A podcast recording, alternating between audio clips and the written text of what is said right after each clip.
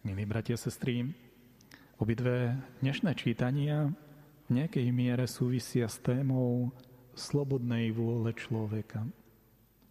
Slobodná vôľa človeka je naozaj taký ten posvetný priestor, kde človek uvažuje o veciach, kde hodnotí veci, aj tie veci duchovné, k čomu nás pozýva Boh, alebo o čoho nás Boh chce chrániť ale aj od takých vecí, ako je, na ktorých veciach som nejak tak závislý, kde som ešte slobodný a kde tá moja sloboda je možno spútaná možno závisťou, nenávisťou, hnevom alebo inými túžbami a o tú svoju slobodu prichádzam. Obidve dnešné čítania nám kladú pred oči dve veľké postavy. V prvom čítaní sme počuli o kráľovi Achazovi, ako ho vyzýva Boh, žiadaj si znamenie. A Achaz povedal Bohu, nebudem žiadať znamenie. A v Evangeliu prichádza Gabriel, aniel Gabriel za Máriou a hoci si znamenie nežiadala, dokázala povedať Bohu, staň sa mi podľa Tvojho slova. Kým Achaz odmietol spolupracovať s Bohom, lebo Boh dáva takúto veľkú výsadu človeku, že môže človek povedať Bohu svoje nie. Mária dokázala Bohu povedať svoje áno.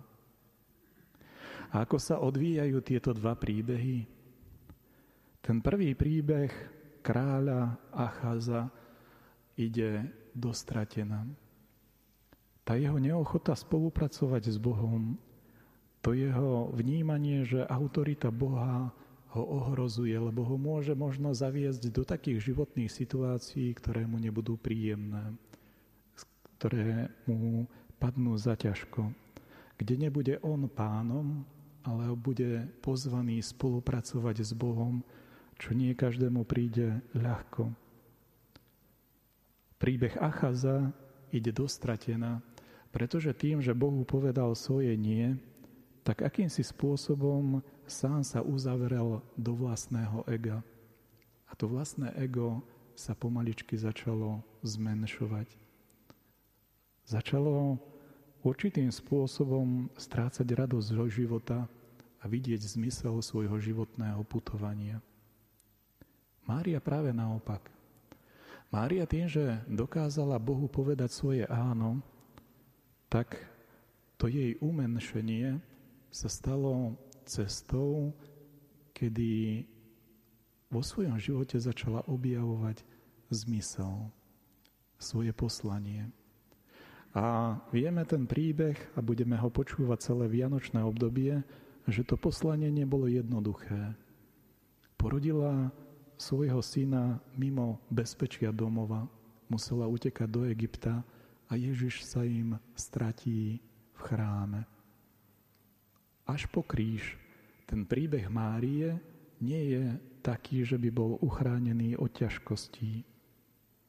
Ale práve v tom, že keď raz človek dokáže Bohu povedať svoje áno, tak Boh si v nás dokáže obnovovať dôveru a dať nám potrebnú milosť, aby to svoje povolanie v nás priviedol k jeho završeniu. A to je veľká vec.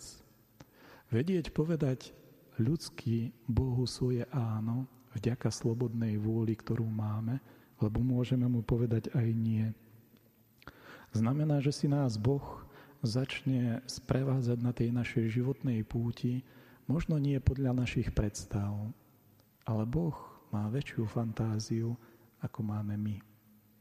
A Boh si nás privedie na také miesta, o ktorých my tu a teraz ani nemusíme mať vôbec skúsenosť a nejakú reálnu predstavu.